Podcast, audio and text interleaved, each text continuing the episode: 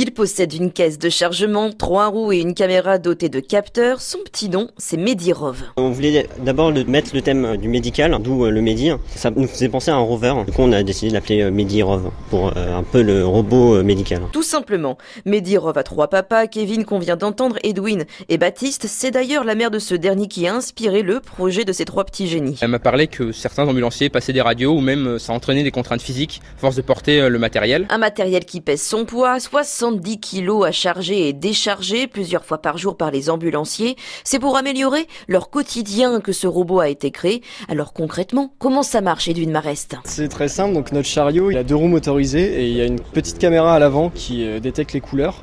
En fait, un des ambulanciers aurait une, un dossard de couleurs dans le dos et dès qu'il va se placer à l'avant du chariot, le chariot il va commencer à suivre donc cette couleur, donc cette personne. Ou tout simplement, si l'ambulancier veut pas utiliser la caméra et le suivi de couleurs, on a une application qui sert tout simplement de joystick pour contrôler le chariot à distance. L'élaboration de ce qui n'est encore qu'un prototype a duré un an, pendant lequel le trio a travaillé avec le personnel de l'hôpital pour optimiser ce robot à leurs contraintes de travail. Par exemple, on avait quatre roues, donc deux motorisées à l'avant et deux roues folles à l'arrière. Le problème, c'est qu'il prenait beaucoup de place pour faire un demi-tour. Alors maintenant, on n'a plus qu'une roue folle, c'est toujours aussi stable et euh, il prend beaucoup moins de place, il est beaucoup plus maniable.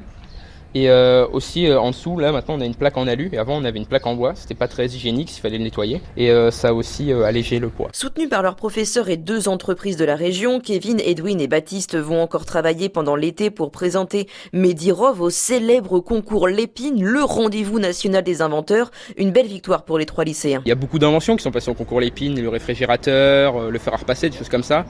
Et quand on se dit qu'on va participer au concours Lépine, on, je pense qu'on réalise pas trop non plus parce que bah, c'est énorme quand même. Et on est fiers aussi bah, d'avoir gagné et ça nous récompense en fait euh, de toute l'année qu'on a passé à travailler dessus. Objectif, un robot plus petit et pliable pour être embarqué à bord des véhicules de secours.